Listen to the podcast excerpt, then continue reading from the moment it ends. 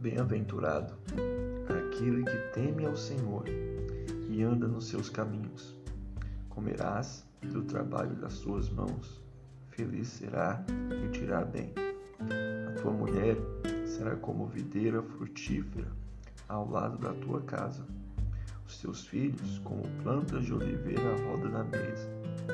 O Senhor te abençoe desde Sião, todos os dias da sua vida, para que vejas a prosperidade de Jerusalém e viva para ver os filhos dos teus filhos.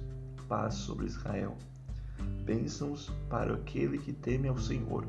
Salmos 128. Um abraço do pastor Lucas Queiroz.